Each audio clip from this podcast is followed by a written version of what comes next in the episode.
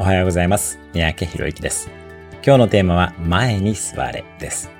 先日、講演会やセミナーでは質問しようとお伝えしました。その他にもいくつかポイントがあります。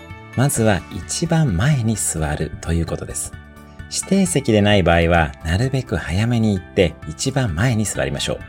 前は講師のエネルギーをダイレクトに受けることができます。肌は人間の感覚器官の中でも最も面積が広い器官です。よって膨大な情報量とエネルギーを受けることができます。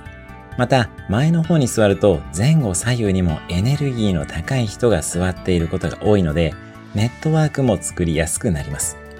また、前に座るだけでなく、できるだけ機会を見つけて講師のそばにも行きましょう。